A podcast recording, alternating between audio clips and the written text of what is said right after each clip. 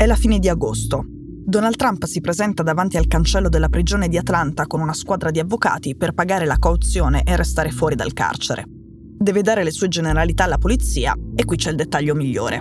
Dichiara di avere i capelli strawberry blonde, biondo fragola. Poi dice di pesare 97 kg e di essere alto 1,90 m, che sono le misure di un atleta robusto.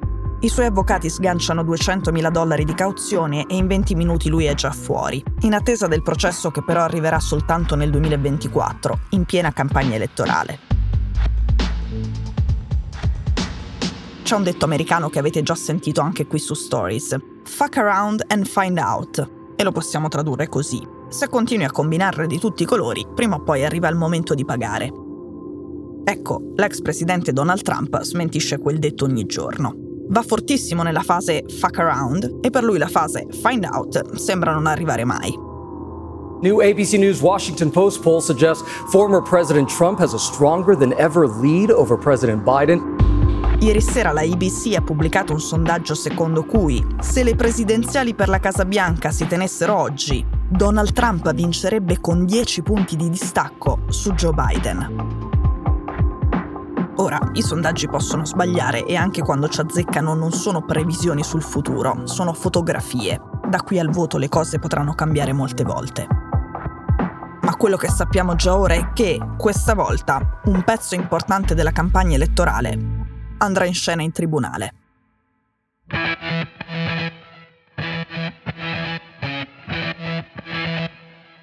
Sono Cecilia Sala e questo è Stories un podcast di Cora Media che vi racconta una storia dal mondo ogni giorno.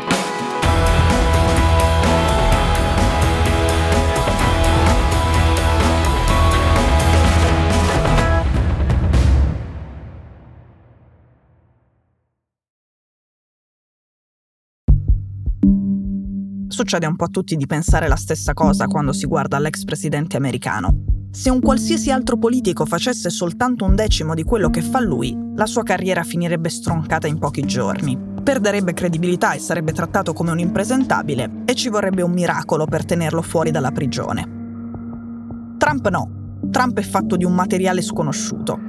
Non soltanto sopporta qualsiasi urto e graffio senza deformarsi, ma esce più forte da ogni attacco porta via scatoloni di documenti segreti dalla Casa Bianca e li butta in un bagno della sua villa in Florida, mente all'FBI, incita gli americani a rovesciare il risultato delle elezioni del 2020, minaccia i funzionari della commissione elettorale in Georgia perché cambino i risultati del voto, viola leggi federali e statali e non gli succede mai nulla.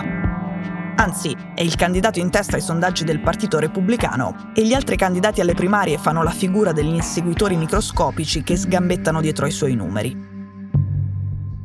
I'm here with the prosecutors and investigators who have worked diligently on the investigation of criminal attempts to interfere in the administration of Georgia's 2020 presidential election. Però a partire dalla fine di marzo alcuni procuratori americani hanno deciso di sfidare questa impunità magica. Hanno rinviato a giudizio Trump dopo aver costruito le loro inchieste con testimoni e prove. Loro hanno il potere di costringere Trump a presentarsi ad un processo come imputato ed è quello che hanno fatto. Trump ora deve difendersi da quattro processi e succederà tutto l'anno prossimo, tutto nel giro di sei mesi, durante la campagna elettorale per tornare alla Casa Bianca. Il messaggio dei procuratori americani è il tempo del fuck around è finito, comincia il tempo della resa dei conti legale. We beat them four years ago. We surprised them. We took them by surprise. And this year, they rigged an election. They rigged it like they've never rigged an election before. And by the way. Prima ho detto ex presidente americano, ma Trump si considera ancora il presidente degli Stati Uniti. Anzi, per essere più precisi, lo sa che non è così, ma vuol far credere ai suoi elettori di essere ancora il legittimo presidente del paese, ingiustamente defraudato da Joe Biden. La maggior parte dei suoi guai giudiziari è collegata a questa sua pretesa, conosciuta anche come la Big Lie, la grande bugia. Il caso più preoccupante per Trump arriva dalla Georgia, dove c'è una guerrita procuratrice afroamericana, Fannie Willis. Charging 19 individuals with violations of Georgia law. Willis lo accusa di aver fatto pressioni sui funzionari dello Stato che si occupano delle elezioni e soprattutto sul segretario di Stato della Georgia, assieme ad altri 18 complici, con metodi da crimine organizzato. In Georgia lo scopo di Trump era costringere i funzionari a far vincere lui le elezioni e non Biden. Per come funziona il voto americano, se Trump avesse vinto la Georgia, avrebbe vinto tutto. Il secondo caso più preoccupante arriva da Washington. Lì il procuratore speciale Jack Smith lo accusa di essere stato il capo di una cospirazione per rovesciare il risultato legittimo delle elezioni. Smith accusa Trump di aver sfruttato anche i fatti del 6 gennaio 2021 per il suo scopo sovversivo, quindi di aver sfruttato la folla di trampiani che sfondò le finestre ed entrò al Campidoglio al grido di Impicchiamo il vicepresidente! La versione di Trump è che lui non c'entra nulla, quella era una folla di suoi sostenitori giustamente furente per i brogli, che in modo assolutamente spontaneo tentava di correggere il corso degli eventi. Il terzo processo invece parte dalla Florida, dalla residenza di Mar-a-Lago dove Trump ha il suo club di golf e dove si ritirò dopo aver perso la Casa Bianca. Trump allora si portò dietro scatoloni di documenti segreti che non poteva portarsi via secondo le regole dettagliate che fanno funzionare il governo americano. Un ex presidente non può lasciare il suo incarico portandosi via i fascicoli e quella non era roba qualsiasi. C'erano anche dossier nucleari e documenti sui punti deboli degli Stati Uniti in caso di attacco cose che non devono circolare, ma Trump sistemò gli scatoloni in giro nella sua villa, alcuni anche impilati in un bagno, e faceva vedere i documenti segreti ai suoi ospiti si è rifiutato di restituirli per più di un anno, fino a quando l'FBI ha fatto irruzione nella residenza e ha scoperto che i documenti che non avrebbero mai dovuto lasciare la Casa Bianca erano 100. Trump aveva anche ordinato di cancellare i video della sorveglianza interna che mostrano che cosa faceva con gli scatoloni. Se avete ascoltato la puntata 145 che si chiama I documenti segreti nella villa al mare di Trump, conoscete i dettagli di questa storia che da sola sta costando all'ex presidente 37 capi d'accusa federali.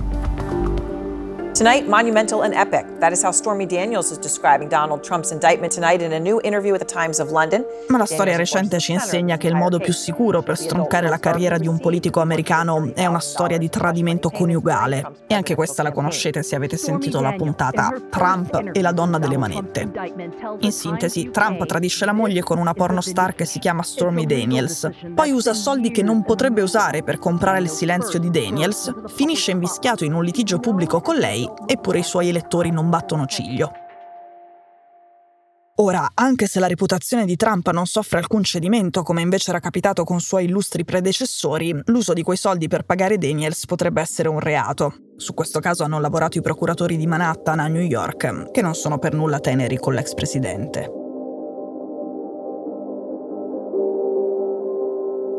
Trump sfrutta le incriminazioni per descriversi come un eroe in lotta contro il sistema, uno che si batte a nome di tutti i suoi elettori e poi le sfrutta per chiedere soldi ai fan. Ha sfruttato anche i suoi 20 minuti dentro a un carcere della Georgia, un momento che altri politici avrebbero considerato umiliante e che avrebbero tentato di far passare via senza attirare troppo l'attenzione. Perché Trump è così, è come uno di quei mostri dei film di fantascienza che sono in grado di fagocitare tutto e diventare più grandi. Con i capelli tonalità biondo fragola si è fatto fare una foto segnaletica molto truce che ha messo subito anche su Twitter, cioè ormai su X. Era stato cacciato da quella piattaforma social dopo l'attacco al congresso del 6 gennaio, poi il nuovo padrone Elon Musk l'ha invitato a twittare di nuovo. Lui all'inizio ha snobbato l'invito, ma la foto segnaletica era un'occasione troppo ghiotta e ha usato proprio quella per fare il suo atteso ritorno e per spingere forte con il merchandising. I sondaggi dicono che sta funzionando.